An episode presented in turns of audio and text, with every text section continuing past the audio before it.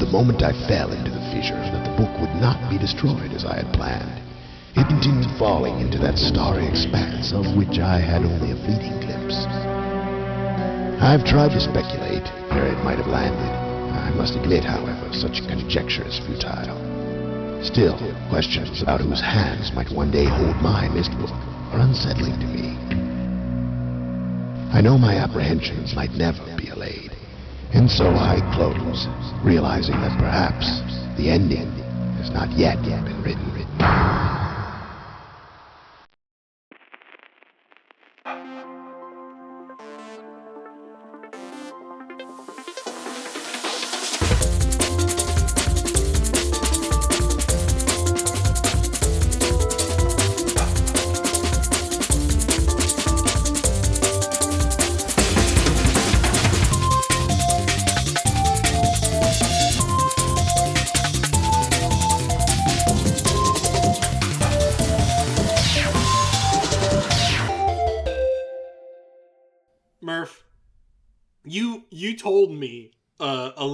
Ago that we should have guests on our show, and I thought, yeah, maybe. Well, I guess we'll have some guests. Wait. I'm I'm tired of the guests. There's too many guests. A few too many guests. Yeah, it's a bit It's like your fault. It was your idea. I went along with it, Mhm. but no more. It's it's a bit like when like a new writer takes over for a character. They want to like establish a new status quo, and it's like Power Girl moves to New York and starts a, a micro tech company. That's not what the audience wants. That's what nobody wants. They No. wanted Bro and Murph. Yeah, yeah. We need to bring back we need to bring back every character from the JSA to say hello, Yeah, basic. and then just have the run end with her moving out of New York because who ga- who gives a shit, you know? I, I think you've got some other stuff going on. I'm gonna leave that be. um, I missed out on the Blood Omen discussion. You did. You did miss out on the Blood Omen discussion and the E3 discussion. I I have very little notes on them. Y'all said the thing like Cal and you covered pretty much everything that needed to be covered. Um, I what I'm glad about is is the blood my blood omen feeling. I think applies more to this episode. If there's like an episode thesis, you know what I mean? All right, all right. We're we're planting. We're paying off. Yeah, yeah, we're we're setting everything up. I I think what was really special about Blood Omen Legacy of Kain, it taught me a lot about presentation because if you look at conventional like wisdom, um a lot of what Legacy of Kain or a lot of what Blood Omen would have been would have been very ugly and dated. And in a way it is ugly and dated, but like I think it's ugly and dated in a timeless way. Does that Yeah. make sense? Yeah, yeah. No, I I get that. like the way the way it plays to me like hits the right chords of like melodramatic Shakespeare but like taken with full sincerity and then like top of the line production values for their time dedicated to like a very specific presentation I, I guess what I'm trying to say is I think I learned a lot about how special presentation can be, even if it's limited by tech, which video games often are. Video games are often like, oh geez, this didn't look so good now. Yeah, one hundred percent. I think the only thing that I would want adjusted in Blood Omen is a few of the designs and the cutscenes are a bit stiff and butt ugly. I think they I they, they can still be ugly. They just don't need to be butt ugly. I get, I get what you mean. Yeah, yeah, yeah. But like, especially in terms of the gameplay, I don't think there's anything particularly special. What, but what I liked was how how not there were no problems with it. Does that make sense? It's it's one of those like unequivocally good games, like uh, like like Half Life. Um, I think I I've yeah, it's just on paper it works. Yeah, just that's it. now that I'm removed from the Half Life uh, episode, I can better articulate my my issue was is that it was just unequivocally good.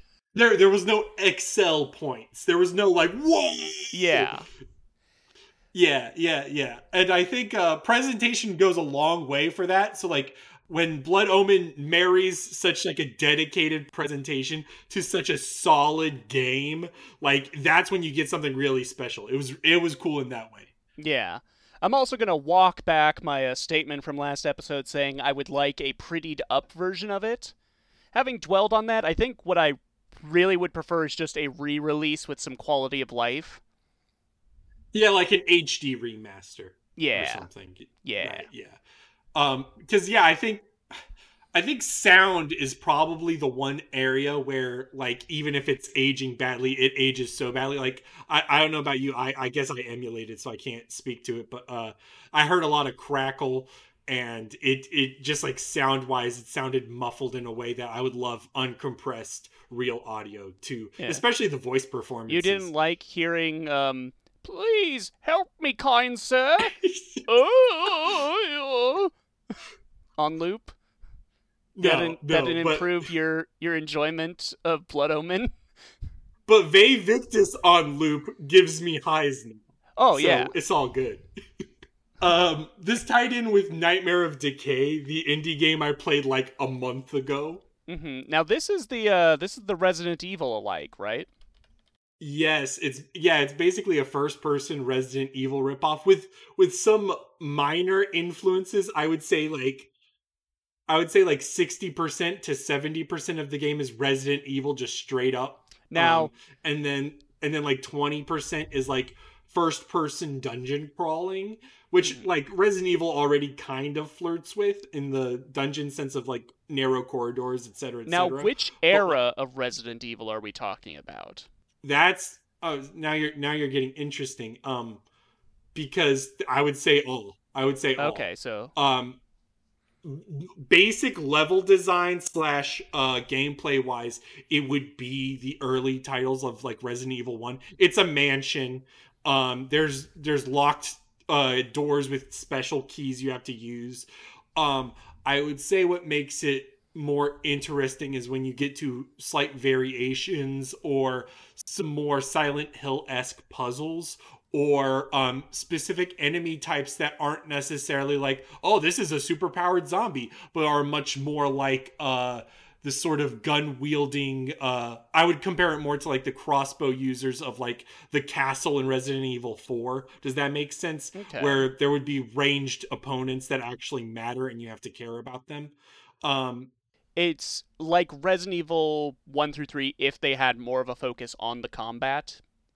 Yeah, yeah, that's a really good way to say it. And then the first person perspective sort of gives you that also that seven feel um, because of that immediate action uh, tied with the atmosphere. Um, the game doesn't look very good. I was going to say this is a game that's sort of the opposite almost to Blood Omen in that I think the biggest problem is the presentation feels very lacking. I mean, it's an independent game. There's I'm pretty sure this is probably one of their first games. Um, but that being said, like you see it every step in terms of um, just the the models and quality and all that. However, what makes it special is just like they didn't fuck up. That's that's the long and short of it. Is like a basic essential Resident Evil experience is still good, and there is there is not one hide or hair of a fuck up in the actual game design or level design. Okay. Do you feel those do you feel those lower res graphics are intentional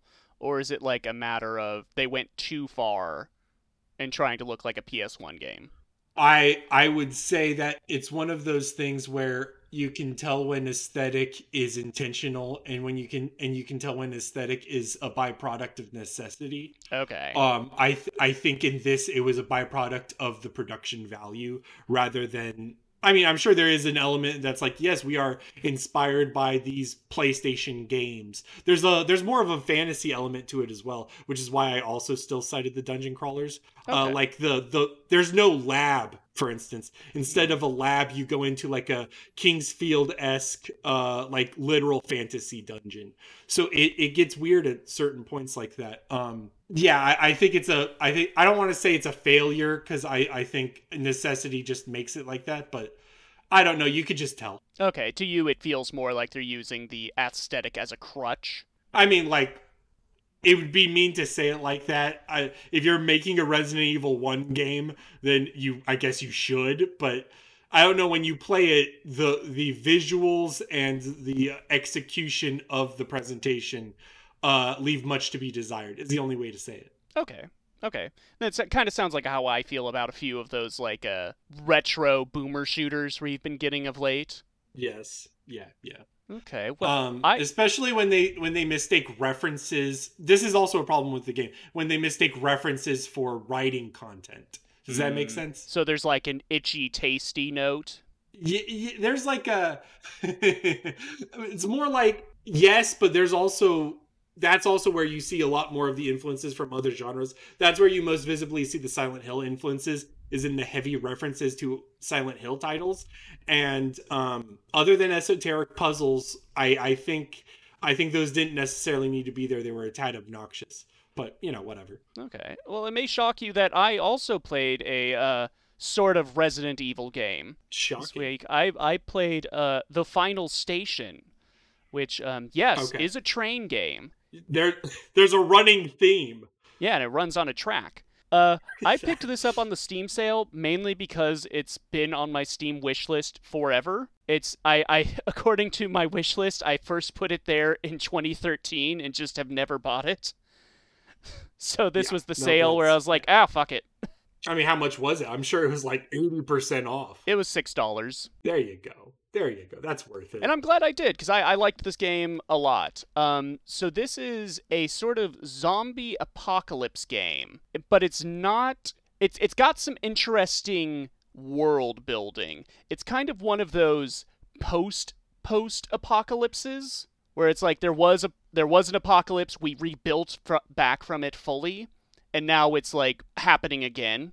Okay. right. Um, and also, it's not quite zombies. It's uh, much more interesting. The way um, it, it reads to me kind of like what if Ray Bradbury designed a world for a YA uh, fiction title, and then someone wanted to make an M-rated zombie game out of it. that's that's that's a good pitch though. Yeah. So what you do in this game, it's a, a it's a minimalist pixel art style where it's a 2D side scroller.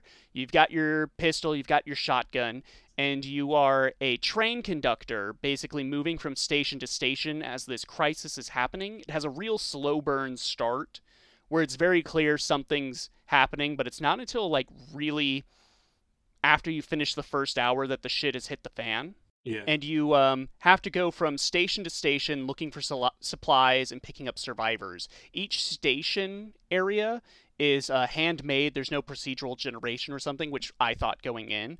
Um, I I don't think the level design is like wildly great, but each area tells like a little story. Um, the enemies aren't that difficult to dis- dispatch. In fact, I think it's the combat's pretty easy.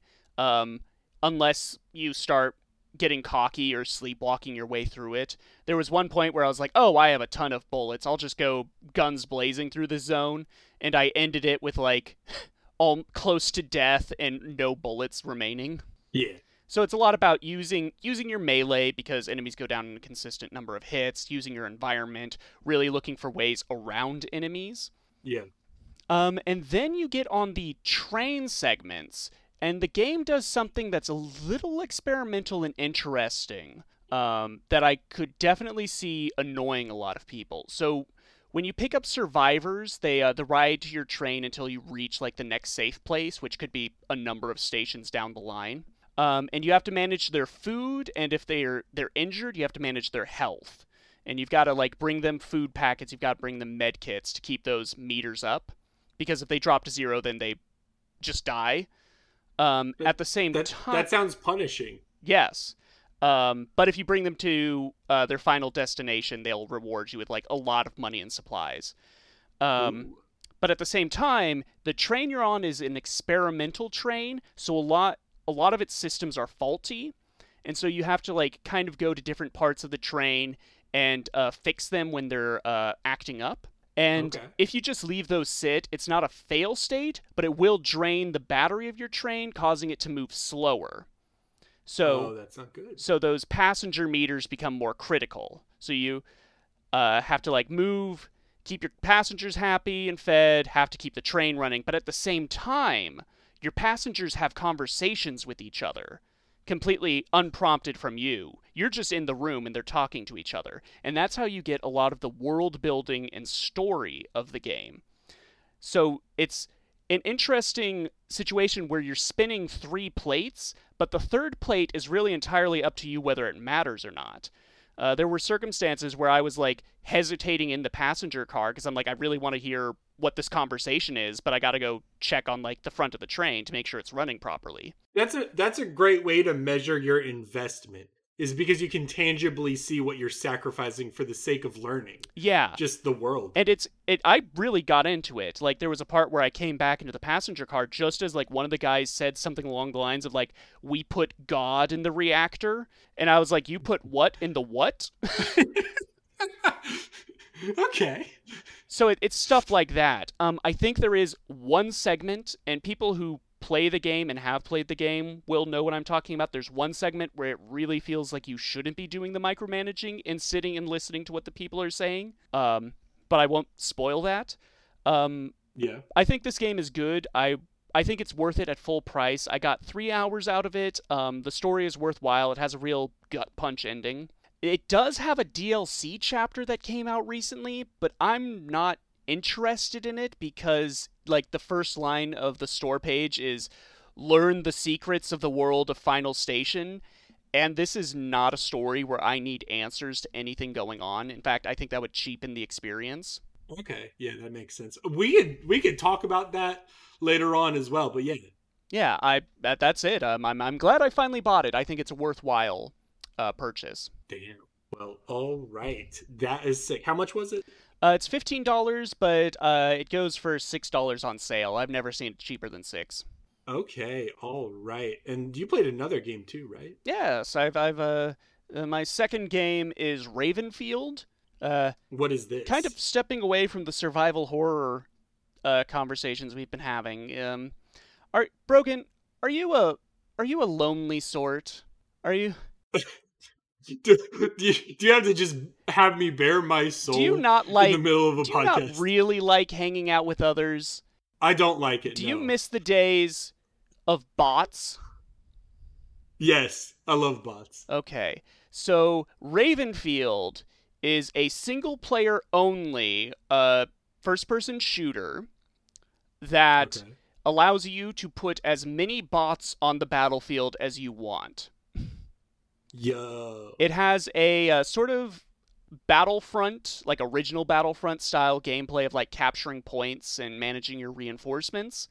Um, but it has a super low uh, graphic style, and that's so you can really like cram in like you can set so many parameters like i want this side to have 500 dudes i want this side to have 600 dudes the most i've gotten is 800 for both teams the scale. You, Yeah. You're just interested in the scale of battle. Yeah, and that's what um this is. And now what's really great about Ravenfield is it's also highly moddable. There is a very large, very dedicated mod scene around this game that basically allow you to make it into whatever sort of FPS you want.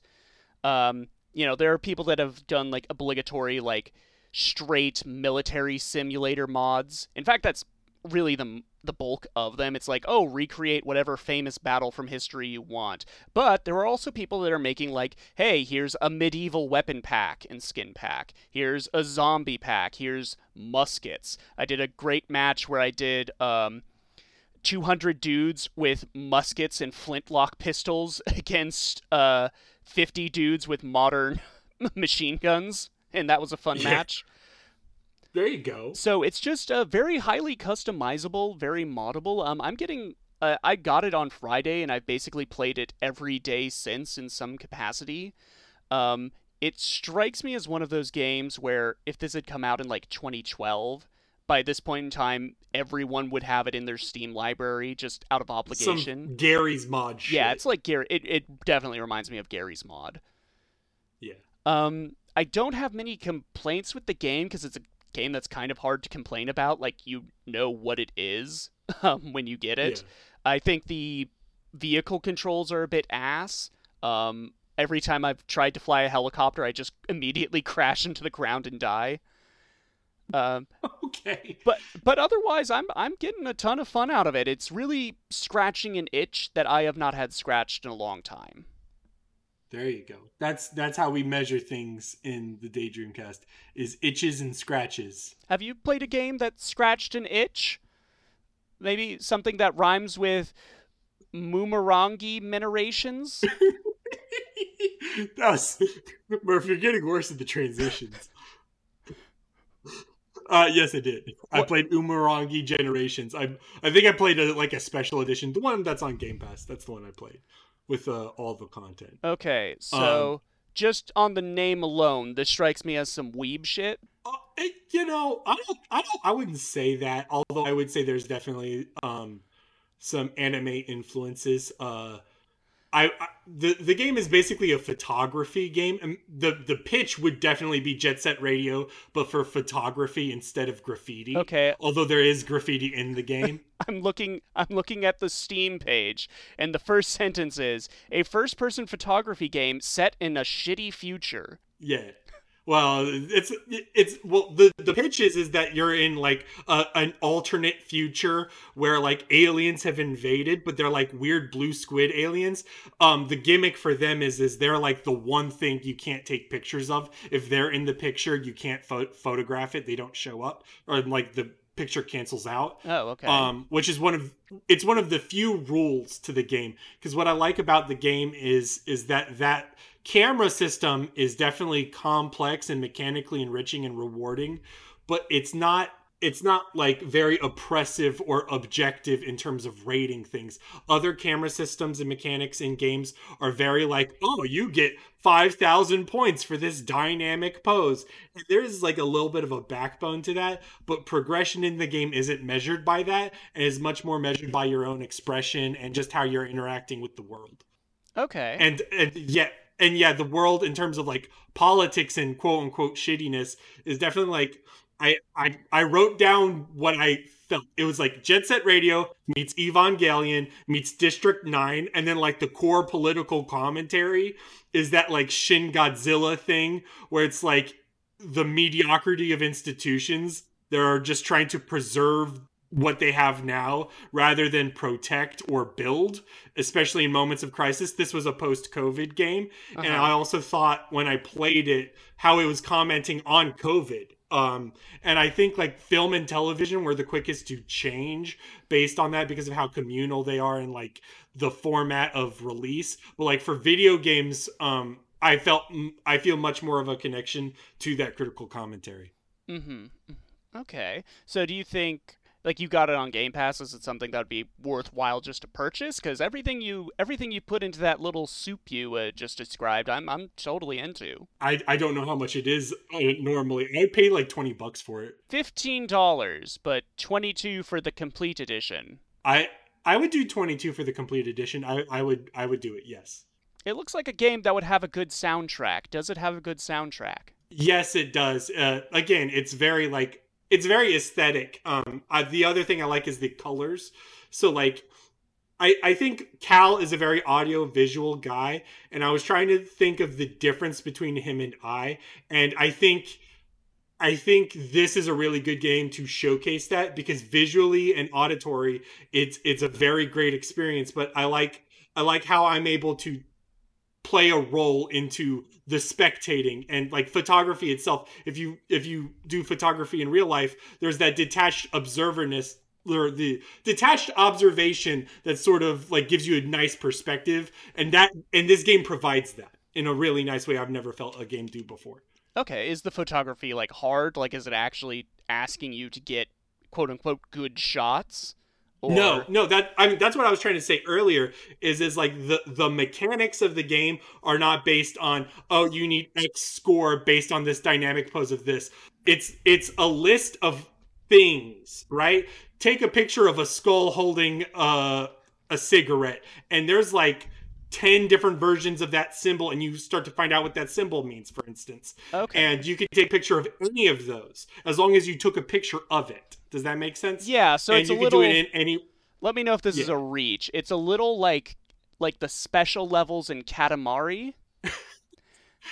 no it's it, Where- there's little specifics Okay.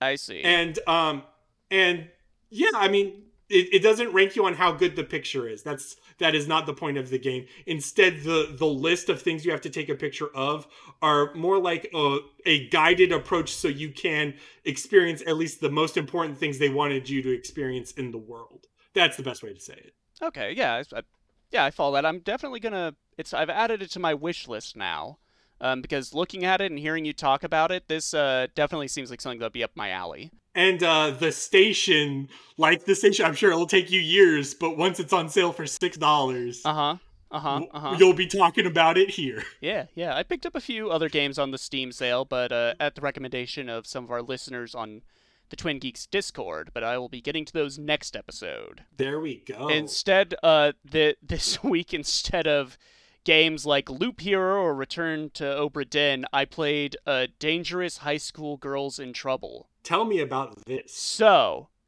this is this is not a doinking game, as the uh, the title may suggest. This is an odd one. I didn't know what I was getting into when I clicked install on this. So this I learned this is from 2007. So it's like, Okay. you know, like positively ancient. yeah. What this is is it's a game about being a high school girl in the 1920s and forming your own gang of like-minded high school girls to solve mysteries around town. So it's Oh my gosh, it's like a Scooby Doo game. It's not quite Scooby Doo. Think more like Nancy Drew or American I'm about that though. Yeah, all right. But it's done. The present, the aesthetic is done in the style of a board game, but the u- user interface is like a mid 2000s Angelfire website. That's fucking funny. So I don't think that last bit is wholly intentional on the devs' part. I think they were just working with the assets they had, but the UI is kind of awful because of it. Um, so, so this goes back to the Nightmare of Decay thing regarding sometimes aesthetic is beget by necessity. yeah. So this, I don't think this is a bad game. I don't think this is a bad game, but I don't. I think it's just like wholly not for me. Like, I. Okay. it is like it's like an edutainment game without the educational part. Does that does that check out to you? That that does check out. That does check out. So a little bit. Elaborate. okay, so you solve mystery like you start solving mysteries in your high school and then you branch out to the town and the like the pier and such. And how the game works is uh, you have you have your queen who is your lead girl you pick at the start with like no information on what any of these stats mean and then you recruit three other girls at the start and when you confront an adult or a peer it goes into one of four mini games it's either going to be hangman uh, liar's dice some 1920s parlor game i've never heard of or insult fighting from monkey island and those Okay. those are the only four games. So you really Hmm. gotta like those games.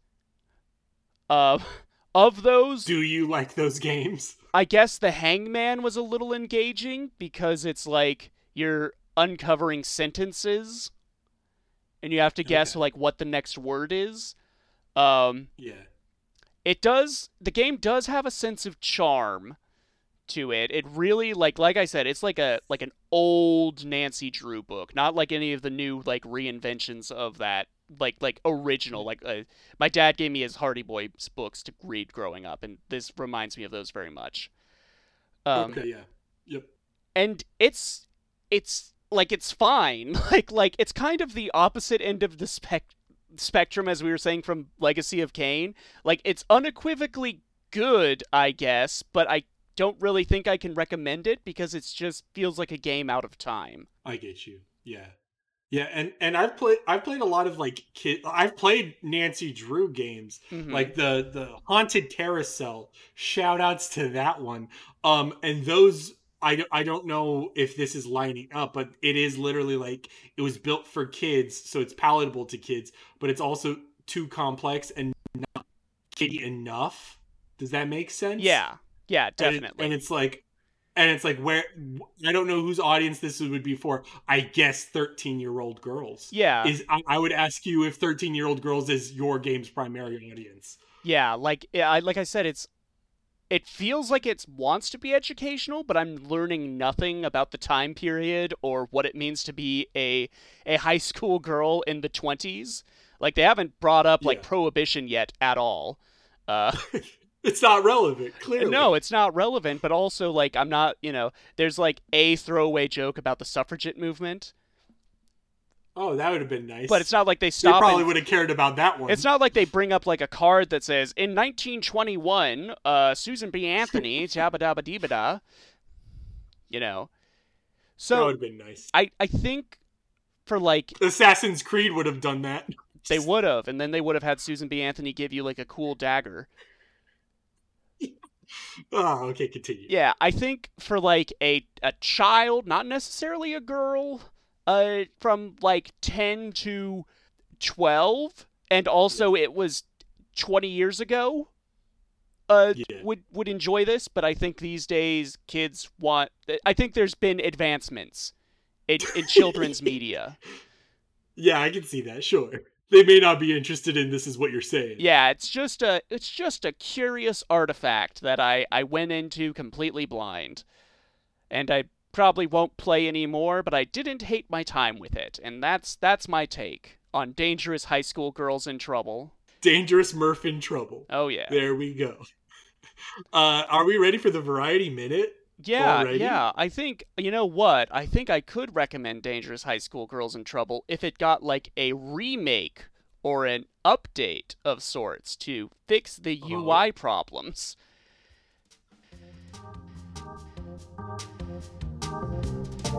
There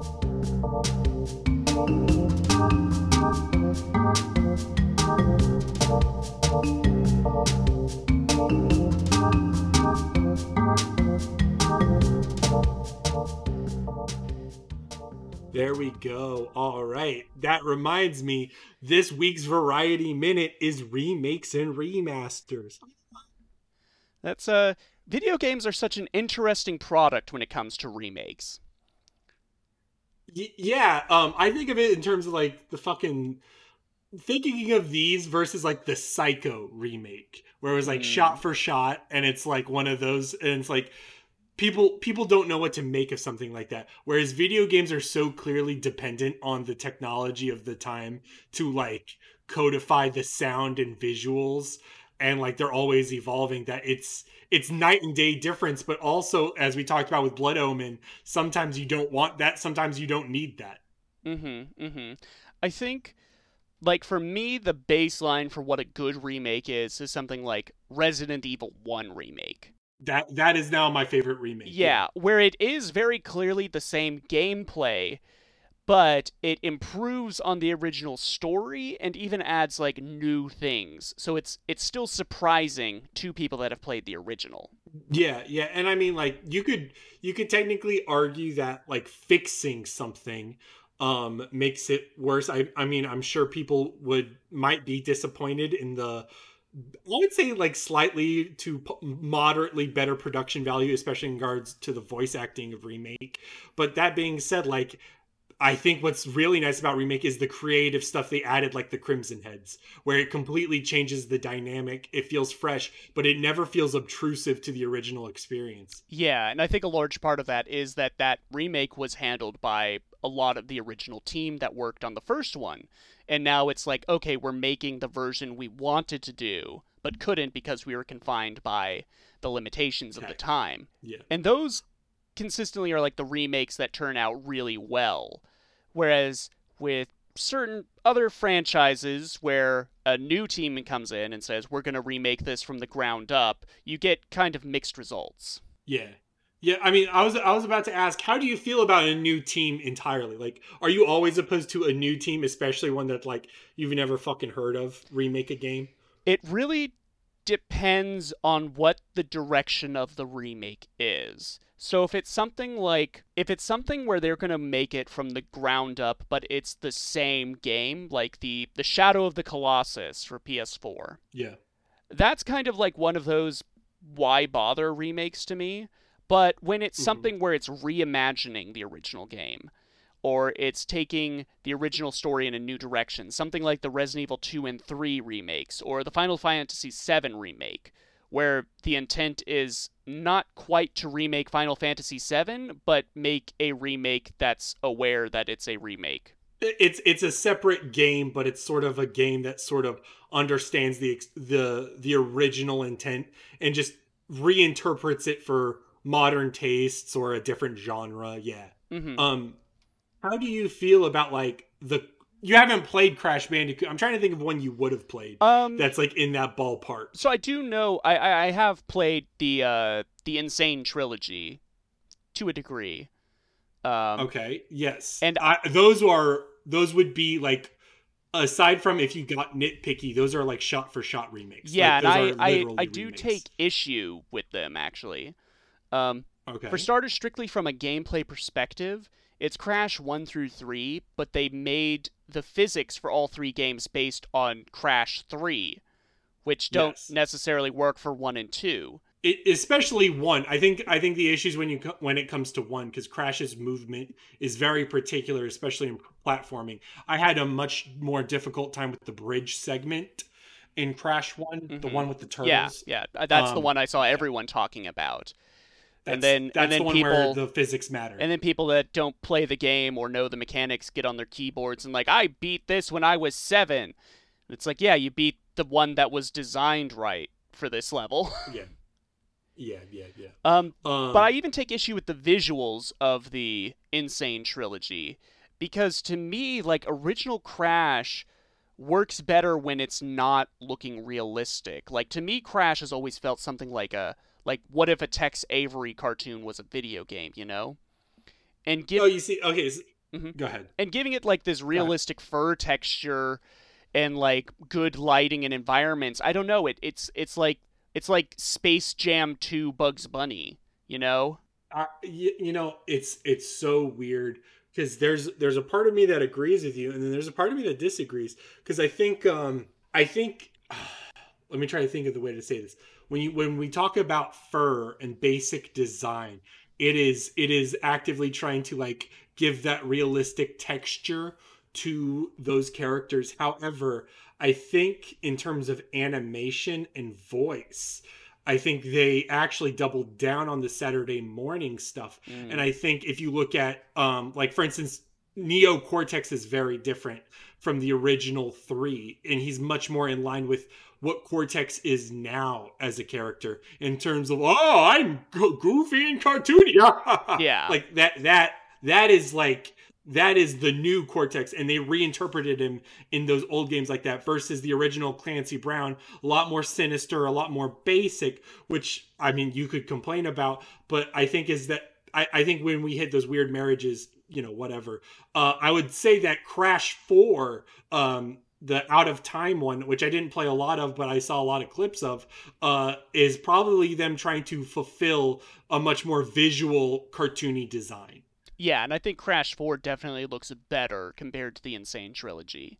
Um, Yeah. because it's trying very much to be its own thing rather than just shot for shot remaking something that came before, but doing it in a with a different coat of paint on it, if that makes sense. So, so, so you're definitely not about like the Bluepoint Demon Souls remake, then, right? I mean, I don't I haven't played the original Demon Souls. I don't really have much intent to play this one because it just reads like all the issues I had with Dark Souls 1 but more. Really? Um, yeah, I mean, I you should give Demon Souls a shot. Okay. But that being said, um, I I'm curious as to like because of that distance, are would you be interested in like emulating the original, or would you would Murph pick up the remake? I think if I were to play Demon Souls, I guess I would play the remake. Okay, that that's interesting. But okay, all right. I'm taking notes here. What, what other what other remakes and remasters are there? Oh, there's a Last of Us remake. That's I mean- the one that needed to happen. There's a Last of Us remake and a remaster. And Oh, yeah, kind of is. going back to what I said last episode, it's like, you know, wh- which of these is going to be considered the definitive one?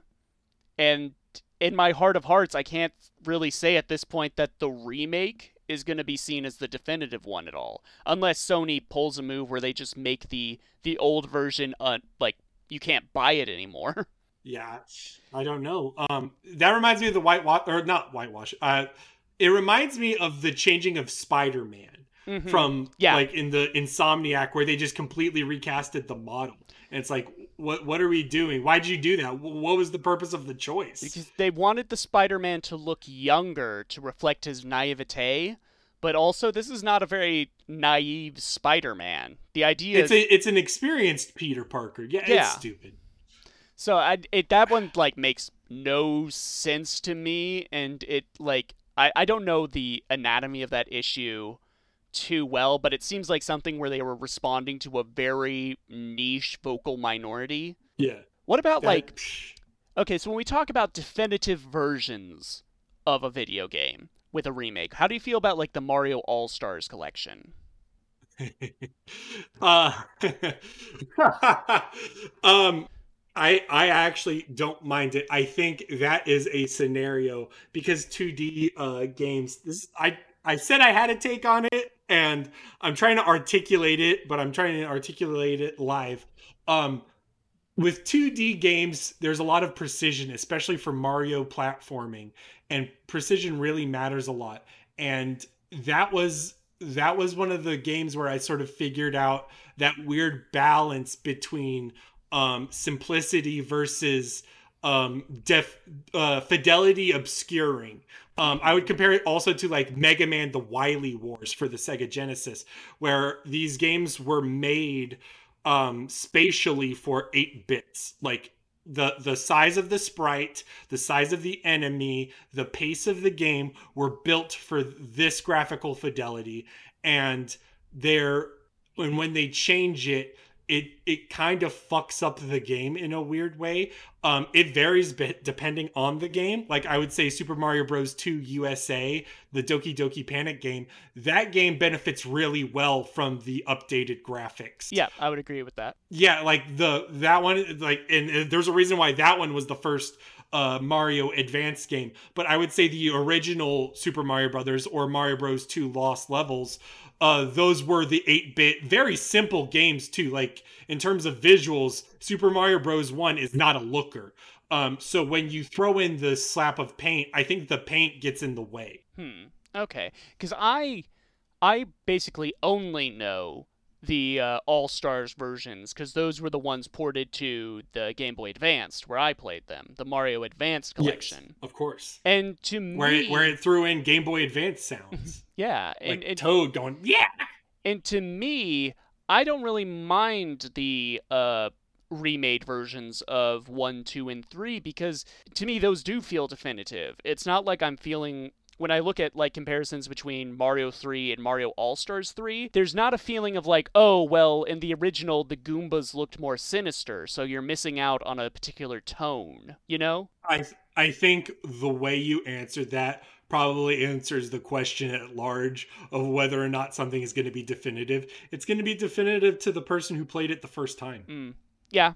Yeah, that makes sense. Yeah. So Demon Souls or Last of Us or Spider-Man on PS5. Um if there's enough people who play it, it will become the one that dominates people's uh, hearts and minds. I, guess. I, I think the time between the original and the remake matters a lot because Yeah. there is a feeling of like something like the MediEvil remake. Um, Oh, I loved it. I loved the MediEvil remake. yeah, and but that's like has a feeling of like it's bringing it to a new generation, and for the generation that grew up with it, it's like this is how the game looked to them in their mind. Yeah, that that one's not seeking to replace a definitive experience. It's it's more like we're not going to make a sequel to this. We would much rather keep what worked. You liked what worked, and these people get to experience it in a new way because Zoomers can't play old stuff. Zoomers can't play old stuff. Is that uh, your bumper sticker? Yeah, Yeah, I'm getting older, Murph. It's it's getting. Can I put that on a shirt and wear that to PAX? there if you want?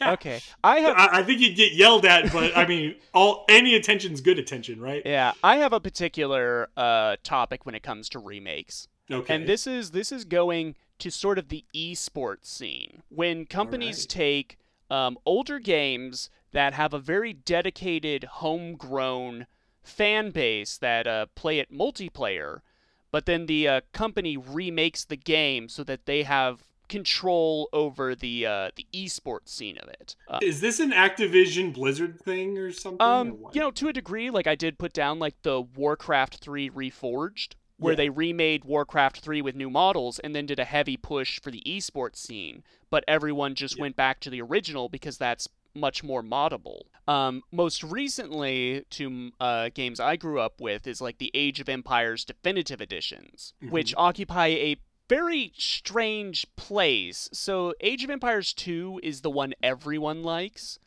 Um, it's like the melee of the franchise. okay. So, uh, like a decade ago, they put out an Age of Empires 2 HD edition. Um, Yes. and to that edition, they released expansion packs and content updates and uh, pa- balance patches. And so, over time, everyone that played the original migrated over to the HD edition. But now, what um, when the company who put that out, Forgotten Empires, was bought by Microsoft, they then put out the definitive editions of Age of Empires 2 and continue to expo- uh, support it with expansion packs. It just had its third expansion pack in like a year. Um, but they also did a definitive edition of Age of Empires 3. And at the same time of that announcement, they announced a new game, Age of Empires 4. So they're pushing these three games that seemingly are in sequence to an esports scene. But they're able to do it because 2, 3, and 4 play wildly differently from each other. so there's not going to be they're not going to swallow each other up. You know, it'd be like if Capcom was putting pushing forward uh, Street, Street Fight- Fighter or Marvel versus Capcom, like those are completely different games. Yeah, well, I was gonna say like you know if they were still supporting Street Fighter Five along with Street Fighter Six because Five has characters and mechanics that Six doesn't, so they see it as a separate game. Well, I mean, people do. I mean, seriously. I mean, what what makes that live or die is whether or not there's enough dedicated people. Because you can still find people who play Super Turbo, And, and yeah, and I was gonna bring that up, like play- Street Fighter Two Yeah. Turbo, which came out Yeah, only a few years ago and had like new characters added to Street Fighter Two. Yeah, exactly. That that that's a good example. And then like, but people can still play it. You could just switch off the things and. And if, if it's a problem, especially in a fighting game, they'll just ban the character. You know what I mean? Mhm. I th- I support anything like that for sure, Mhm. especially with improved net code because like uh, net code matters so much to these games. Um, a lot of times it's more hard to be able to play it the way it is.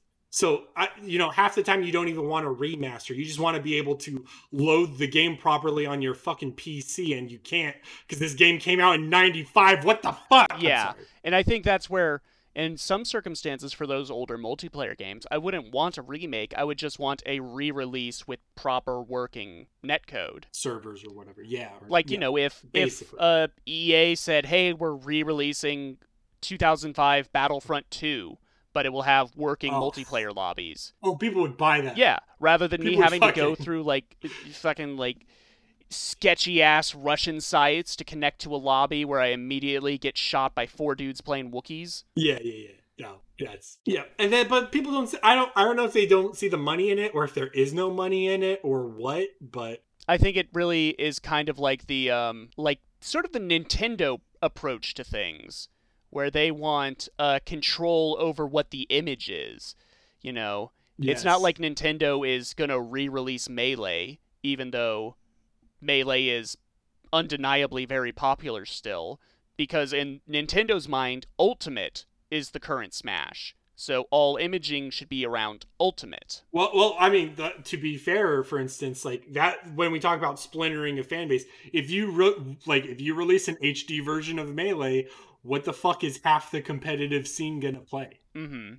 Yeah. versus Ultimate? And like, and at a certain point in time, they're aware that, um, you know, that would cut into sales. So there's an element of that, but I guess then it all goes down to fan stuff, fan remakes or Yeah. fan releases or fan support. And that was actually the next little uh, bullet point I had on my list was like fan remakes.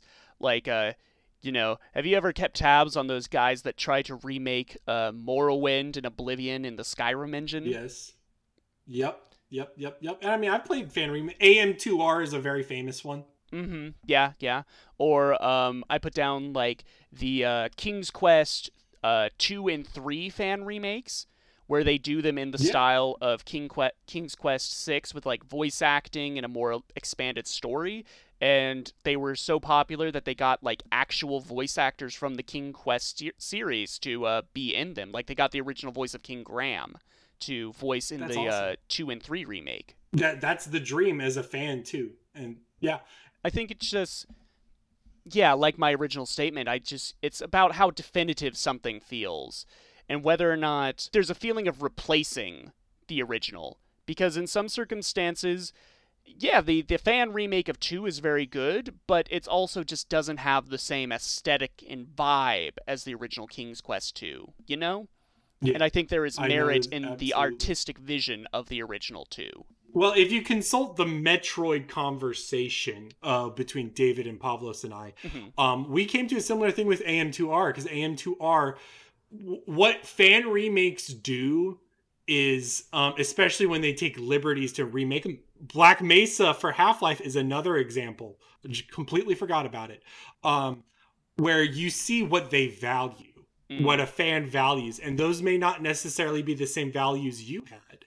Yeah. Um, for instance, for Pavlos and David, they valued the atmosphere of the original Metroid 2, whereas the people that wanted to play AM2R or wanted to make it wanted to make a more conventional Metroid game, but be able to like di- a way to digest Metroid 2 in a way that they're comfortable with. Yeah. you know, No, no, I totally get that.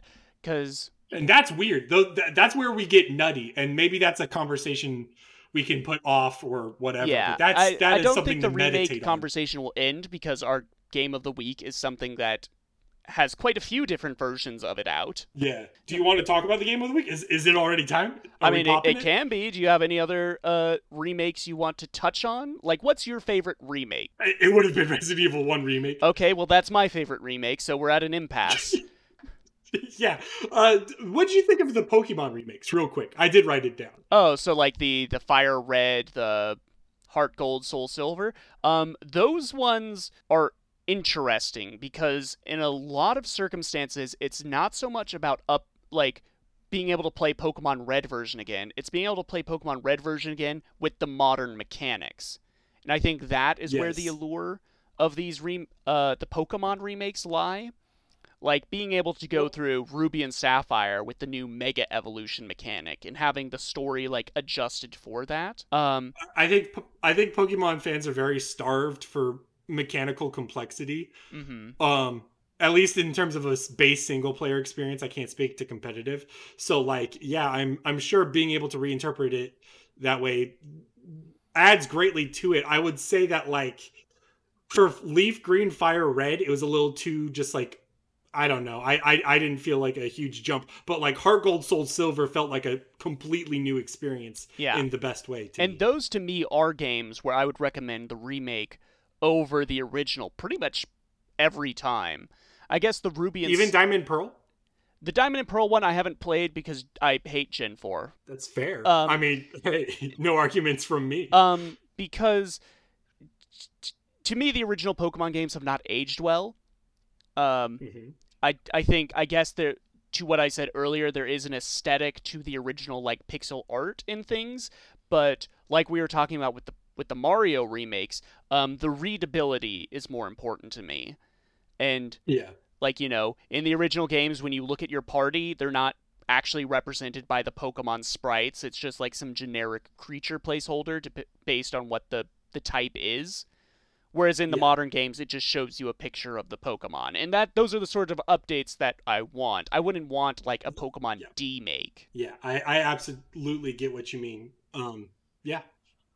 Because that that helps you engross you in the world, and that's like your value as a player. Yeah, and also I can't go back to unlearning mechanics I know.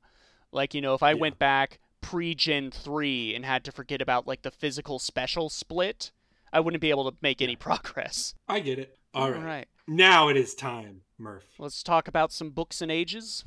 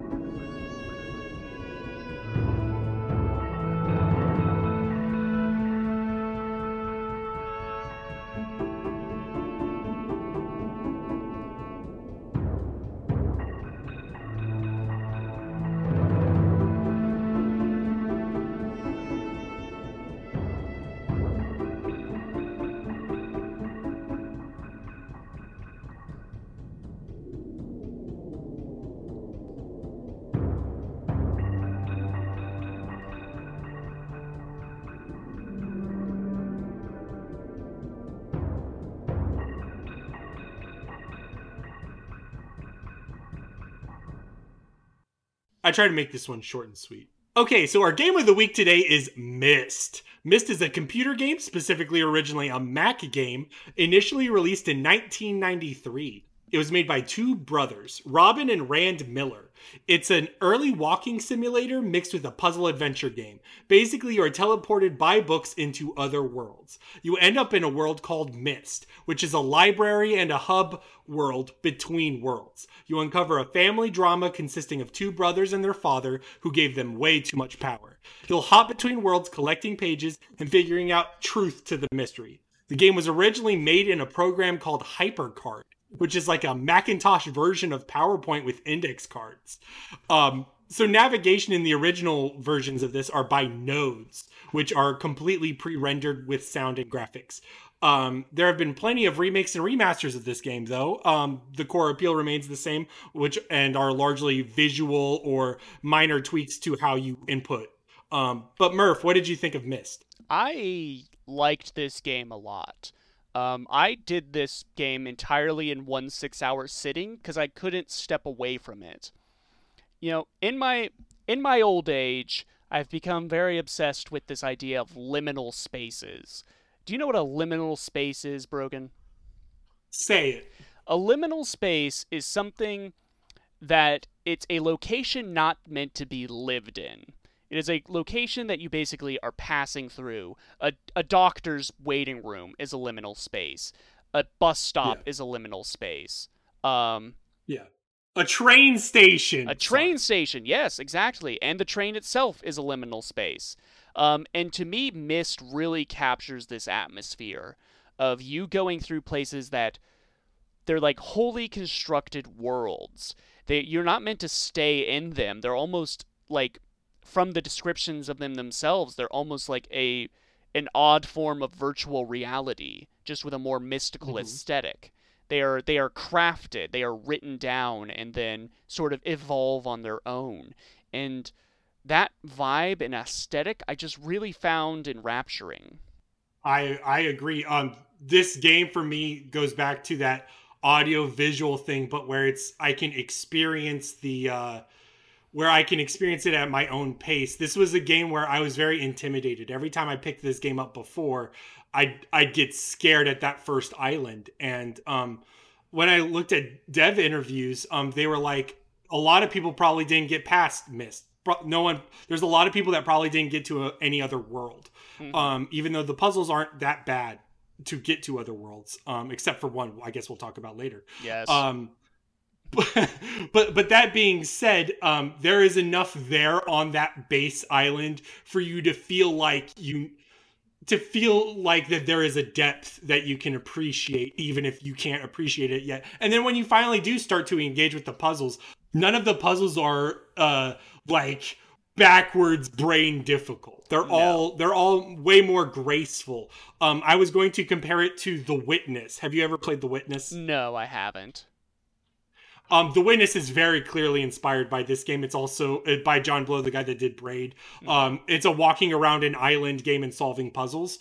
Um, but that I think I think the fundamental difference there and the way I can appreciate Myst is is that the witness is very like explicitly a puzzle to the point where there's so many puzzles and you very clearly do them and your brain's like on that train of thought mm-hmm. and to where the point where the island is meshed into a puzzle the, the whole island is a puzzle. Yeah. Whereas in Myst it's it's the opposite. Whereas like yes, there are puzzles everywhere, but the puzzles aren't puzzles. You're not thinking of them as puzzles. You're thinking of them in a much more organic way in terms of how the world functions. Yes. Yes, and it's all very like it's all very tactile. It's a lot of figuring out how machines work and a lot of cause and effect.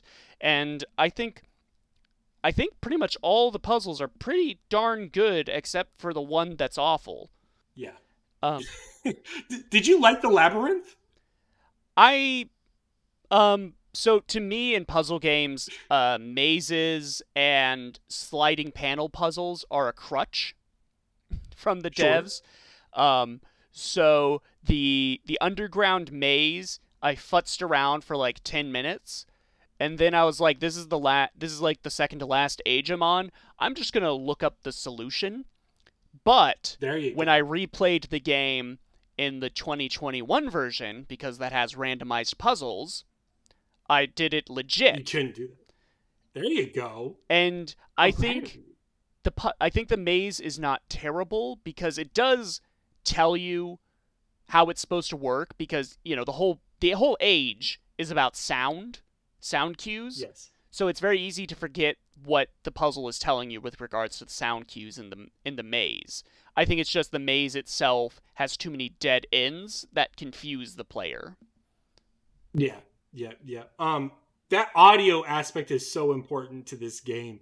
Um, when you go down a cavern or walk down some stairs and you hear echoes or just anything, or like the sound of a generator humming, Mhm. like all those sound effects, and then when music finally kicks in, all that stuff feels so good. Um, this this game is uh, honestly an audio visual treat and is probably the best example of a game I'm okay with being remade a bajillion times. Because what changes is that experience Mhm. and not necessarily the fundamentals. yeah do do we want to get into this discussion of like differences between the the different versions or Do you do you want to do that now or do you want to wait for that? I think I think we can wait for that because I think that could be um, an interesting discussion. How do you feel about the story of Myst? Because I I really got into this. Well, ag- well, again, I mean, I guess this is also going to show the difference between us and how we approach stuff. But like, I I thought of it a lot in terms of that initial island thing where they they give you a library, they give you multiple books Mhm. that tell you what's going on. Even if you don't get off that island, you can experience enough of the story to understand, you know, the the conflict of the family at the very least. That's you know, you can understand that Yeah. and you can understand that the books represent different worlds. You can get all of those glimpses without necessarily the heavy characterization of the other worlds. So I really appreciate how it approaches lore. And it's all in a way that either you need to be able to do to solve a puzzle or largely appreciate on your own, which is a really nice balance that they were able to hit. Yeah, I think something about like the idea of finding yourself on a strange island in the middle of an endless sea and you like walk into one of the first buildings you see and it's a library and just sort of like going through those books one at a time and learning about like because not every book is necessarily about an age you go to. Um, the the author at, at Atrus is his name or something? The dad. Um, Yes. He like makes Atrus. Uh, he makes references to ages that you never see. Like you know, he like it makes reference to Riven, which is the world of this of the sequel game. Um, but also like he makes talk about like helping a rebellion in this place called Everdunes Mhm. and stuff. And I think I I read all the books before ever interacting with the red and blue book. Yes. And I think that colored my perception of when I first met the brothers. Because for those that haven't played the game, the red and blue book have uh, the two brothers trapped in them, and they're the ones that send you on a quest to look for the missing pages of their books so that they can be freed. And the the brother in the red book is Sirrus, and the brother in the red book is uh no no the brother Blue. in the red book is Sirrus. The blue book is Achenar Yes. and they're just a little they're done in FMV styles at least in the original and there's a toggle in the 2021 version where they're constantly like fading in and out between sentences so you're not really getting the full story from either of them until you get to like the very last pages for their book. So there is like Yeah. and they're they're saying like oh don't don't speak to my brother. He's the bad one. He caused all of this.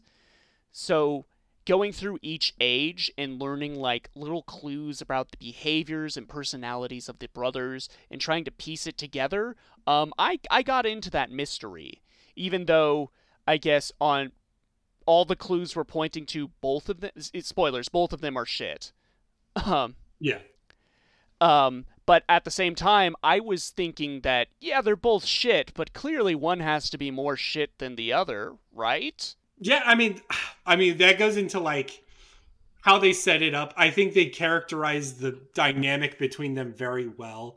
Um, I think the failure, and we talked about it privately, was that third ending. Basically, they are both shit, and you have to go to the dad Yeah. to get the It- good ending. It's so. I wish the good ending was not so blatant. because you get all the pages from the different ages, and then depending on which brother you you're talking to, um, they're like, okay, go. You're gonna input this code into this place, and you're gonna see the final page. But there's also a green book there. Don't open the green book, or else you'll get trapped. it's like, okay, what happens if I click on the green book? And you open the green book, and there's the dad, and he's like, oh, hello. Uh, both my sons are shit. Don't don't listen to either of them. no, but and, and, but that's so clumsy because that's like if if that's the big lore discovery or if that's the big revelation you need, don't do it right at your at the doorsteps. Maybe maybe that book could only show up if you found the white page beforehand, which we did. Yeah, um, I was thinking, or because I found the white page very early on. Um, yeah, and it's not hard. Yeah, and the entire time I was thinking like, okay, this is gonna be to something and that's going to lead me to the true ending. And maybe that's me like looking at this with a very modern perspective from these types of games, like this idea of, oh, I've got to jump through several hoops and uncover secret mechanics in order to get the the true good ending of the story. Yeah. Which is not Yeah, I mean which is not like a mentality I think that was even like around when this game came out. Yeah, yeah. I mean, that's a that's a very curious thing where it's like you're begging for the hoops to jump through, but like by the end of it, Murph, now that you've played this game a bajillion times already, you know the solutions to the puzzles. It's not like an extra step in the quest would have changed anything. It just doesn't feel graceful. Maybe it's just the presentation there, because otherwise, yeah. the presentation of this game is fantastic. Mm-hmm. I think the presentation is very good, especially in the original versions. Um, yeah. I think the the good ending maybe would have worked if just finding the code to where the green book was was some sort of secret hidden in one of the ages or something. You yeah. know. Yeah, no. I, and I then yeah. and if you just listen to the brothers' directions, then then that will always lead to the bad ending because maybe they give you a code to the final uh, red or blue page, but then there's also a secret code you can put in that leads to the green book. Yeah, no, that that that would have been the easy way to do it. I think um, that would have been graceful too. But again, it's like were they even thinking of that at the time? Mm-hmm. And it's and it, and it's not necessarily a game that's focused on puzzles. I wasn't kidding when I compared it to a walking simulator. Like it it is largely like not about the puzzles you solve. No, it is very much about the aesthetic and the wonder of the environments yeah. you find yourself in because they're always these sort of very impossible sort of environments yeah. Where I was saying like We're... like with the whole idea of liminal spaces, a lot of these places don't feel like you could live in them. No. And unlike Dark Souls, it it feels like intentional throughout its core and not a product of necessity. Mm-hmm. Yeah, yeah, totally. Um, yeah. So, which version did you play? I played the most modern version, but I did go back I didn't play the older versions. I I watched clips of the older versions just so I could be familiar with the node gameplay and be familiar with the pre-rendered visuals or the non-pre-rendered visuals depending on the title. Yeah, so I did um I did Myst Masterpiece Edition. Which is Which one was that? That's the second release. Like the original version Myst, it, you can't really get, but Masterpiece of it, Edition is just like slightly the, updated the same visuals, but better. but it's the exact same yeah. gameplay. It's still like the static yeah. images it's still the point and click interface. Yeah. And that's the it's the hd remake of whatever time that was. Yeah yeah there you go. Um yeah. and so i that's the version i did of like a six hour uh one sitting playthrough of. And then i went in and did real Myst which is the well real Myst masterpiece edition which is technically the fourth re-release but again like original Myst original real Myst you can't really get anywhere because it was a buggy mess. Yeah. Real Myst masterpiece edition remakes the game in unreal 4 it came out in like 2014 or something and it's uh it was the first time you could like actually walk around the islands like they fully modeled the islands in a 3d interface. Do you think that made it worse or better? I think mm, I think there's something to be said for the original interface in the presentation of everything. Like when you are um, going down like dark, creepy corridors, it's almost like you have to like it's like the doors in Resident Evil 1. You know that where you have to keep clicking. yeah, you have to keep clicking. You have to keep wanting to go forward. And even though there's nothing like there's no danger in the game, there's still like that sense of unease. Like, what will the next screen have for me? Yeah. You know, and I think there's something to be said for that aesthetic. Um, Mhm. Real Myst Masterpiece has an option. You can actually do the fully walking around, or you can do the uh, the clicking interface, and it provides like a camera transition between what each screen would be. Oh wow. And I think that's a real elegant solution and a nice middle ground. I still would like the version where it cuts out that transition and it's just the stark jump yeah. because I don't. It's one of those circumstances where the game wasn't designed. These environments weren't designed to be walked around in with full 3D movement. Because then you become aware of how small they are. So like you would like because the because technically the most modern remake was meant for VR, for instance. You wouldn't want a VR experience of this. I don't think so, and I think actually the 2021 version, where it was done in Unreal 5, um, is the least of the three versions I played. That's fair. And it comes That's fair. I mean, I, go ahead. I think it comes down to, um, like we were talking about with like what is the vision for the original product, and to me, everything from like the lore I got about Myst and these ages, is that these are artificial worlds, and the lower res graphics actually help sell that more because Yeah. it's because they do like the the FMV cutscenes like it's a real video of humans whenever someone's speaking to you. So I almost entirely buy that if I saw one of these dudes walking around, they would look like a real human interacting with these cartoon environments. Yeah. And maybe that's just I- my I particular perspective on like the quote unquote lore of the game, but to me giving it like the super realistic like environments where you've got like this nature and uh these like birds and butterflies floating around kind of kill the the barrenness of the I, original. I, can- I can absolutely see that. The, the, this game definitely wants you to feel like you're you're in ruins. Even the library itself. When we talked about the library, libraries' books are mostly burned. yeah. Uh, there's only there's only a handful of books left, and that should say a lot about um, the the intended experience of you're you're looking at ruins. You're looking at you're, you're looking at books. You're you're looking at old Yeah. stories and old worlds um, from another time, Because- and you're sort of picking up the pieces. Because ultimately, what the game is, it's it's like missed the quest for someone to talk to, right? yeah, It, it's like you are you are trapped on this island. You don't know how you got there. The only people that seem to know something and can possibly help you are two sketchy dudes trapped in books. yeah, And it's like, well, I I guess I'll do what they ask because I've got literally nothing else to do. yeah, um and and again sort of on on the library in the differences between the versions in the 2021 remake you can only read the books that have like information in them and they're very Yeah. clearly like bright and stick out on the shelf like this is the one you're Yeah. supposed to read in the original the books kind of blend together and you can even click Yes, on they do. ones that don't have information in them but it just shows a bunch of burned pages and i think that helps Yeah. sell that um, idea of like something happened here. And Mhm. yeah, just a lot of the changes in the 2021 version. Uh, maybe I'm petty, and maybe like because this was the third time playing through this story, I was kind of like, well, why why change that?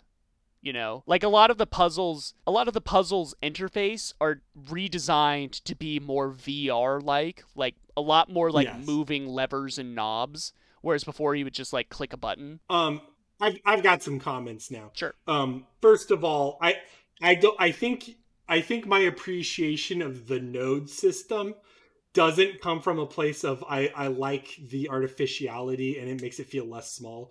For me, it's much more like um when they made those they made specific images. They had to pre-render that specific Mm. image instead of making a whole world. Um so so those are way more articulated in like intended poses. Yeah. you know what i mean? Where, whereas whereas when you're just experiencing it freestyle um it's not necessarily you can miss something but you may see it from an angle that's less than developer intended. And it may lessen the impact for you. Um i don't mind the free roam and i actually looking at just the video gameplay um i preferred the remake one to at the very least the other free roam one because Mhm. uh, the color palette. The color palette like completely like matters to me, and like the older ones, um, the older node titles had a more subdued color palette, but it's a little bit more saturated or a little bit more poppy. At least it it feels like very personalized and stylized in a nice way.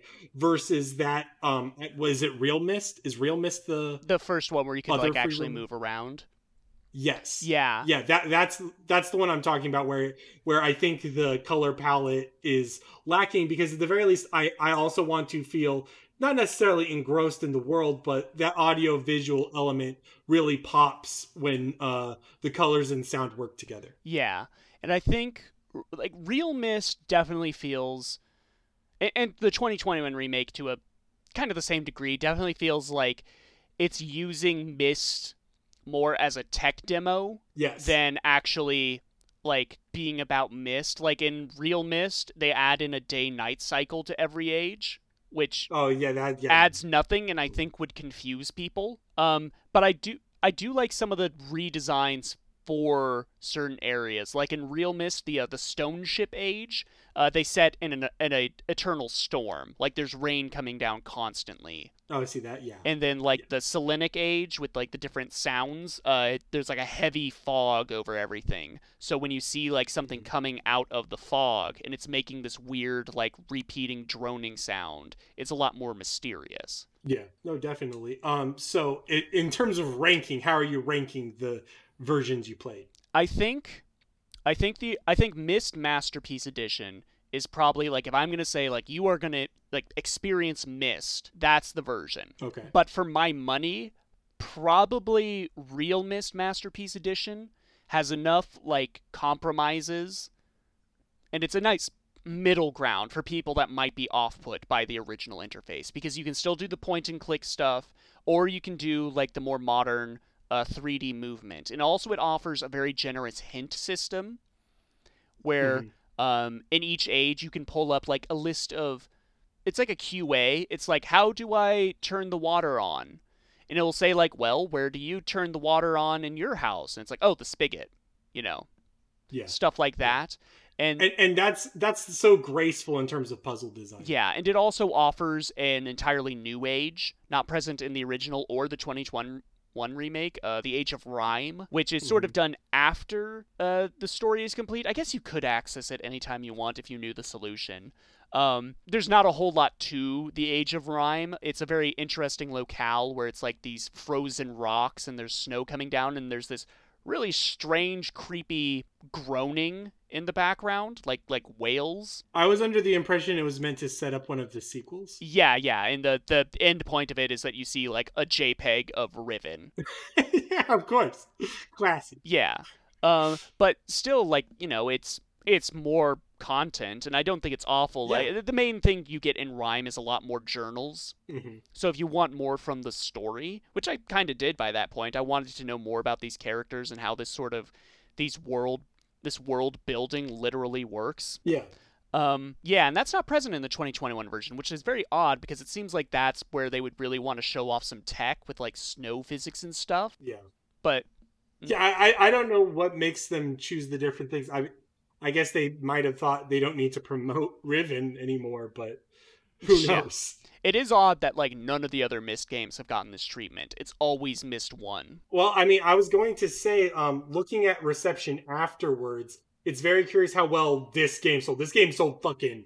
Oh, one of the best selling PC games like ever. One of the best selling games yeah, ever. this and, and it's interesting because like I, I looked at reception afterwards and people love the later game people love riven Yeah. like, riven's like beloved and it's like i guess the only reason why Myst is in our cultural consciousness is because they keep pushing it because that's the one that sells but there, there's clearly love elsewhere and there's and there's a lot to like there's a lot i would like to see in sequels Yeah. so like the pitch to Riven for me was like, oh, this sounds really cool. Yeah, and like the game also. How do you feel about like the actual ending?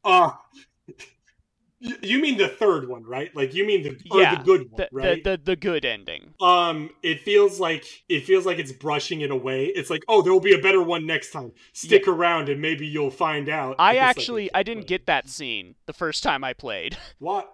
Oh, did you just click the book immediately? I sat around for what felt like a minute and I was like, well, he's not coming back. Might as well head. he said he would come back, Murph. Yeah, but he didn't right away. He had to burn the books. Yeah. Murph, you're Mr. Lore guy. He had to burn the book, which takes time. yeah. It is um yes, it is odd how the game doesn't have like I don't know, it doesn't have like a payoff. Like No. Atrus is just like, "Oh, thank goodness you helped me."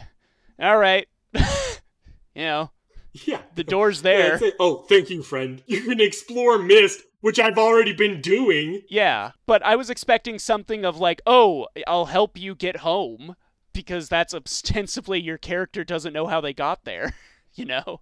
Gosh. Yeah. And then it is odd that the remakes, given that there is no like remake of Riven, that they still keep in the tease of like, "Hey, uh, I may ask you to help save my wife shortly."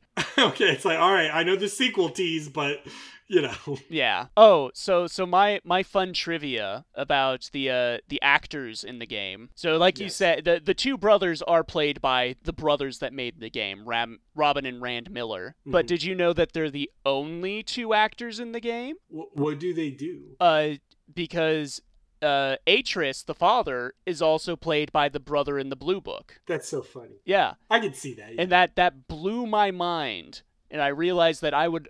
100% fall for any superhero alter ego. you would have fell for the Clark Kent thing. Yeah, yeah, no, one hundred Yeah, percent. that- Be it, yeah, it, it- makes sense. Yeah. and it just goes to show like how actual like presentation of Yes. uh Changes characters uh will have them feel different. And something about the 2021 version I I flat out dislike is the CG models. Yeah, they're been. Yes, you can turn on the FMV cutscenes, but that was something they patched in.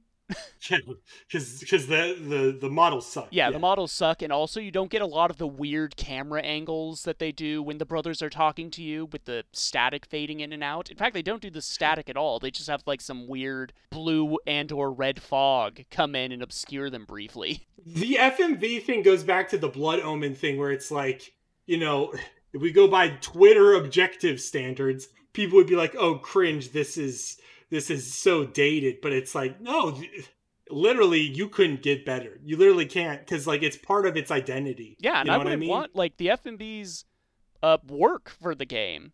Yes, Um, yes, they do. because like i said like the i buy that these worlds are artificial i can buy that they just look like that you know Yeah, so having real people there like confirms that yeah. Um, what was your favorite world?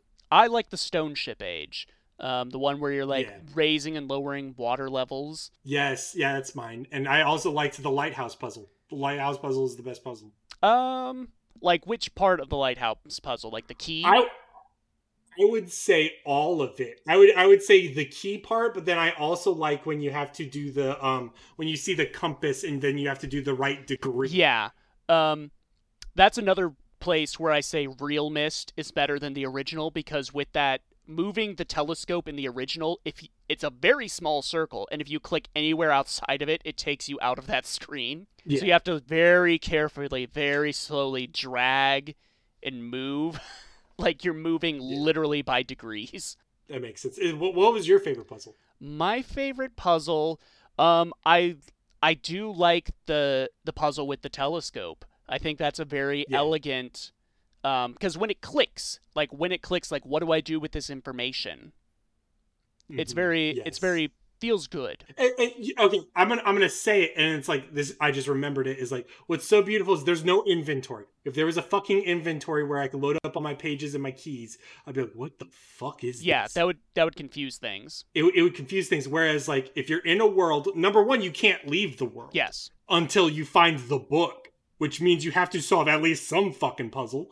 Um and and then it's just all the all the elements are right there. And there's not that many, especially within the world. When you're in Myst, there's more complexity, but like outside of that, there's there's just the puzzle itself. So then you only have, you know, so many. yeah and each world ultimately has like really only two puzzles. The swamp one was so good for me because that was my first starting one, and it was all just like l- doing the water route, and the sound it just clicked on me like what kind of game this was going to be, and it was a really good start. Yeah, that uh, that was actually my last world, um, Yeah. which uh, probably is the reason why I was still feeling there was a mystery afoot because that's where you like find like two big things about the brothers. Yes. Um, yeah. So order of worlds may be completely like changing for your perspective. Yeah. Yeah, I, I like that. I like the non-linearity. It's really like you kind of have to do uh, the mechanical age first because that's the one it directs you towards. Yeah. But after that point, it's kind of open season. Um, Channelwood, the the Swamp Age, and that just goes to show how much I like these games so that I know all the ages by name. Um.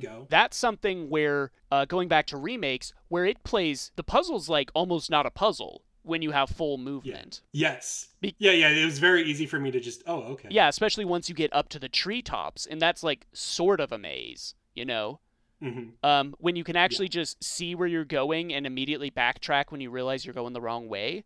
It that and there's so much depth of field versus the articulated spot where it's like, all right, I got, I guess I got to take a left here. yeah, or like just even that's the that's a place where the node uh like slideshow gameplay does hamper the experience because it's like okay, I'm clicking forward. Forward is the place I want to go, and it's like, did you mean to go the path that's forward into the left? You know. Yeah, yeah. I think that's where it's Yeah, a bit clumsy, and then when you go through it with full movement, it's like, oh, I'm just zipping through this. Let me ask you now: Are we going into broader topic, or did you have? uh I mean, if we're still talking about puzzles, Oh God. can I talk about the worst puzzle? Yeah, you talked about the worst puzzle. Go ahead. Okay. I agree. It is the worst puzzle. It's bad. So in it to get to the Selenitic age, uh, which is the age of sound, you have to put in this combination on a piano. Uh, and you find the, the combination in the book for the Selenitic age, the journal in the library. Um, but it's not just that you put in the combination on the piano. You then have to go to the other side of this little rocket ship and move sliders th- to match the tone each key makes Yeah. and it doesn't God. fucking work. Oh, it was really bad for me. It, it was one of those where I couldn't cheat it either. I had to actively like do it. And, uh, well, It you, you should be able to cheat it. You should be able to cheat it because you can go like this is the eighth key on the keyboard. Ergo, it should correlate to the eighth like notch on the slider, but it doesn't at all. Because and uh, when I was telling you about why this doesn't work, I didn't realize the 2021 version is bad in completely different ways. What did the what is the difference? Because that was the one I So played. the original, um, you can hold down the key and it will like the key on the keyboard and it will play like the loop, but it's very it's like a looping note. It's not like a single tone. I gotcha. But every loop is signified by like a loud audio like like a pop. Yes. But they're all different lengths. Each key, for some reason, they didn't get like, okay, a 30 second loop for each key. No, some of them are 10 second loops, some of them are, are 5 second loops. they're not standard. Yeah, so when you're going over and trying to count out the notches, each time you move the notch, there's also an audio pop. Yeah. So when you get to one of those that has a short loop and you you're like you hear two pops, you're like, "Oh no, I accidentally moved two two notches. I've lost my count." Yeah. Um, but when I did that puzzle in Real Myst, uh, I was able to count it out because each notch is visibly like a, a full length of the slider. So So th- this entire time you're telling me that Real Myst is the best. one. kind of that's what I was saying. Like for my money, it probably is like the best version of the game. I just like the aesthetic of the very original. I got you. Yeah. I, I can I can completely appreciate that. Yeah. Um, and then uh, in 2021 Myst, they don't do the looping notes. In fact, it's just a single like 10 second tone and then it drops Yep. dead. So you can't even like get Yep. in like a loop in your mind of like, okay, this is how it No. sounds. This is how it sounds. Going over to the sliders and you And I'm tone deaf, Murph. Yeah. I'm fucking stupid. and for some reason like the sliders are fiddly again in the 2021 version, so you can't count them out. Yeah.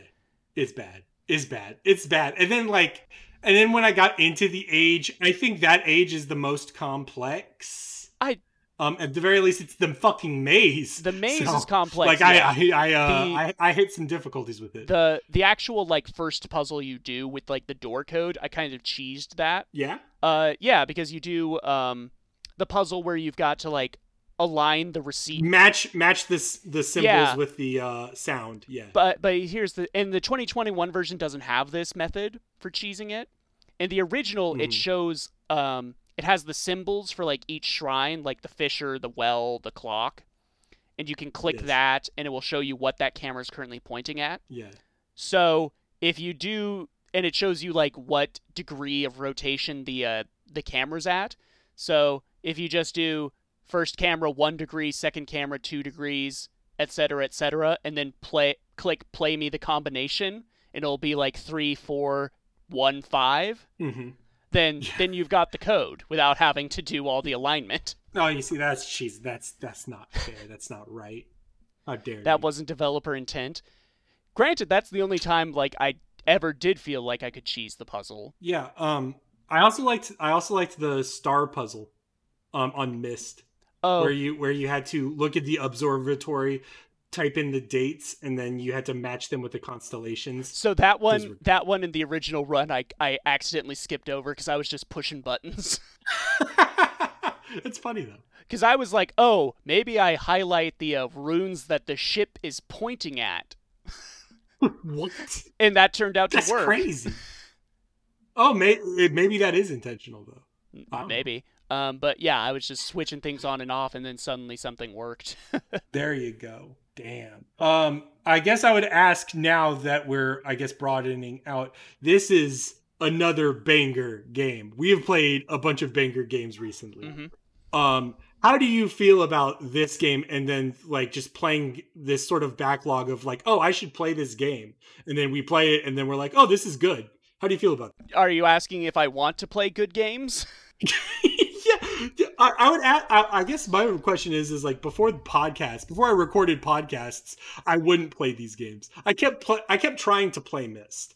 I tried to play Myst like a bajillion times, and then I would always get stuck on the island. And then this was the time where it's like, no, Brogan, if you're gonna fucking play this game, it's this fucking episode, so you better fucking do it. So Myst is an interesting one because we sort of like put it on the uh, the episode list idea in passing, and then I bought the GOG Myst bundle. It was like I've got to I've got to justify this purchase. Hey, bro, Yes.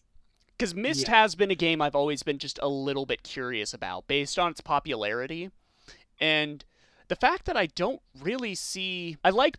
I like experiencing popular things because it gives me that cultural knowledge. Yeah. Like the first time I saw Airplane, I was like, "Oh, I get now like 30 different references in The Simpsons." Yes, there it all builds on top of each other um culturally. But like I don't need that. That's I don't think that's the the the thing that's motivating me to play these games. I think I'm enjoying these because it's like I don't know. I, I feel the magic at the least, at least especially for Myst. And, well, see, uh, that that was I was gonna say is like playing Myst. I can't think of any references. I can't think of any homages I've seen.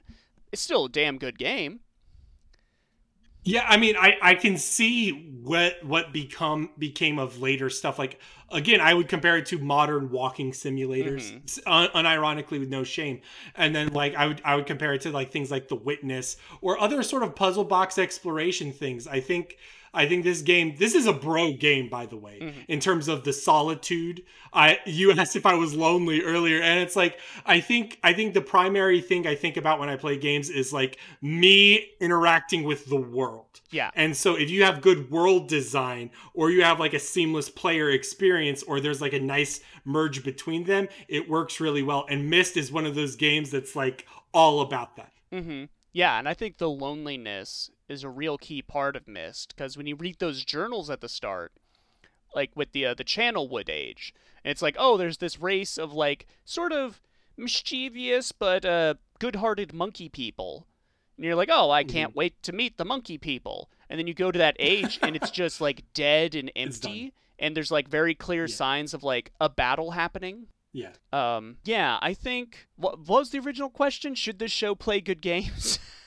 no, it's more just like how you feel about it, like in terms of the backlog. Again, because because I I, am- the, the the the podcast has changed my tastes. you had a project before where you would play franchises. Yeah. But but like we're doing we're doing something different than that where it's like we're literally just picking weird shit or bangers. Yeah. I like um hmm. It's a big question. I only came here with Myst knowledge. you were you were prepared for the piano I, puzzle, but you weren't prepared for this puzzle. Um I li- I am a person that experiences uh choice paralysis. Um Okay, yeah. Where, you know, I I am the person that will scroll Netflix for an hour and never make a solid choice and be like, "Well, that was my evening." Um, that's why I started playing through franchises.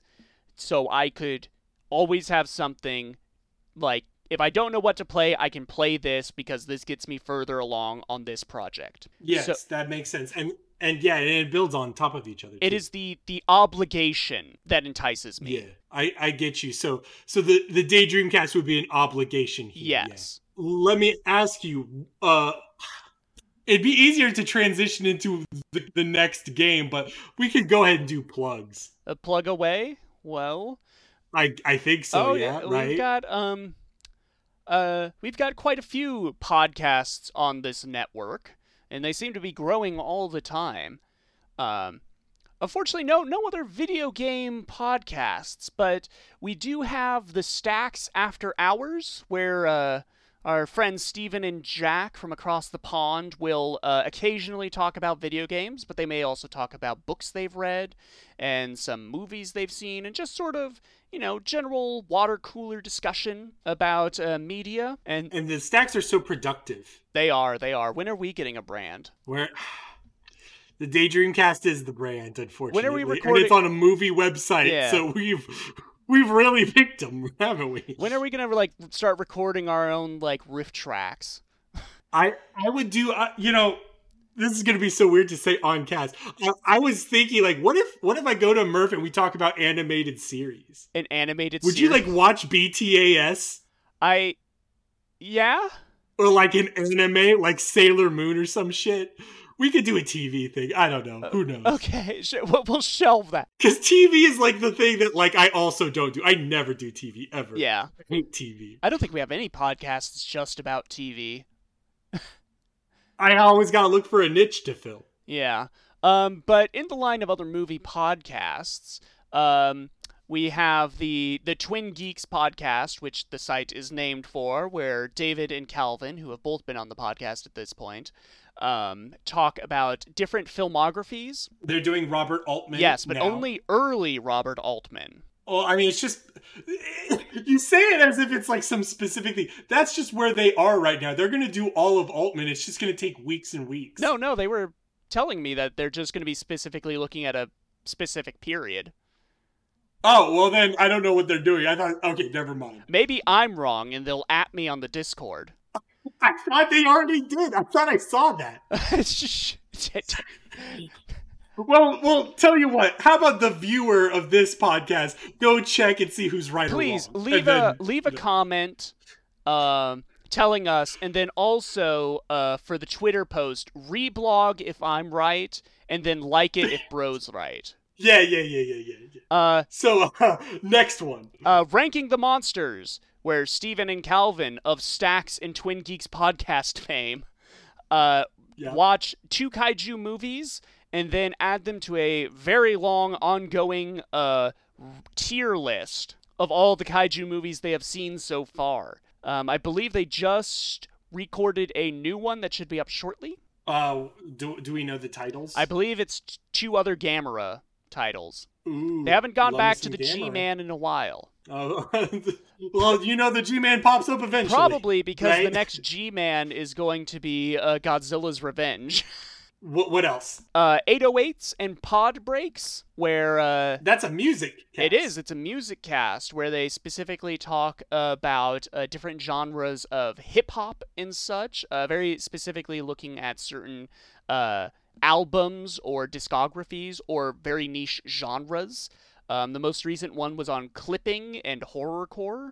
Okay, I, are you a music guy, Brogan? Uh, not not entirely. Okay. No. I am a guy who, when I hear like subgenres of music, I go, "That doesn't exist."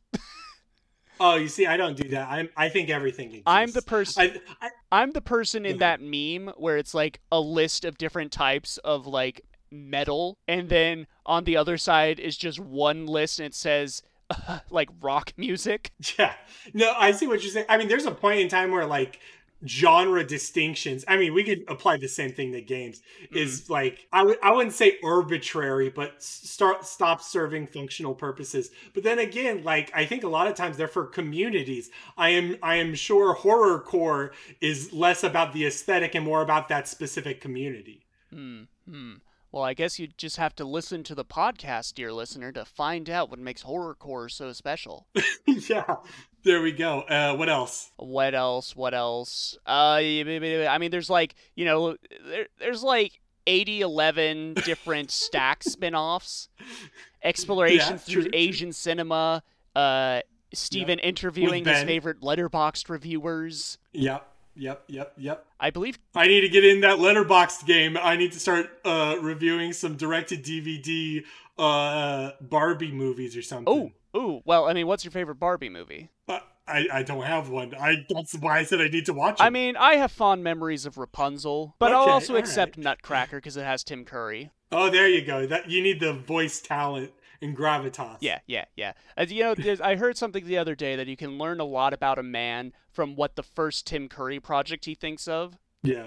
And me, it's either Barbie, Rapunzel, or Congo. Oh, see, to me, it's Rocky Horror or Clue. Yeah, I've never been really that into Clue. Oh, Clue's so sick. Anyway, Oh, tune in next you're so episode where we talk about Clue. Wait, there was also there was also a Stacks one that's Kino Thanks. That Ah, that's yes, where they go through the bottom 250 of Letterboxd. The You're slipping on plug-in, Murph. The- You're slipping. Yeah, I, I'm sorry. I have a list, and then the list like increases by 20 podcasts because Steven got a wild hair up his ass. It's like I need to make I need to make a podcast specifically about uh, times when the camera turns blue. Whereas we just say it in our video game podcast. Yeah. It's, I'll just throw it in here. Who cares? Yeah. All right. Is that I think what what's the next game? what's the next game? Yes. Well, why don't we say it at the same time since we both clearly know it? yeah. Okay. We're going to be talking Three, about two, one. American, McGee's, Alice. Hey. There you go. I knew it. Yeah. You said we agreed beforehand. It's it wasn't a surprise. You were acting like it was, though. I'm sorry, man. I thought it was funny to freak you out. Uh, All right. All right, American McGee's Alice. We will discover why a raven is like a writing desk. Will we? Poe wrote on both.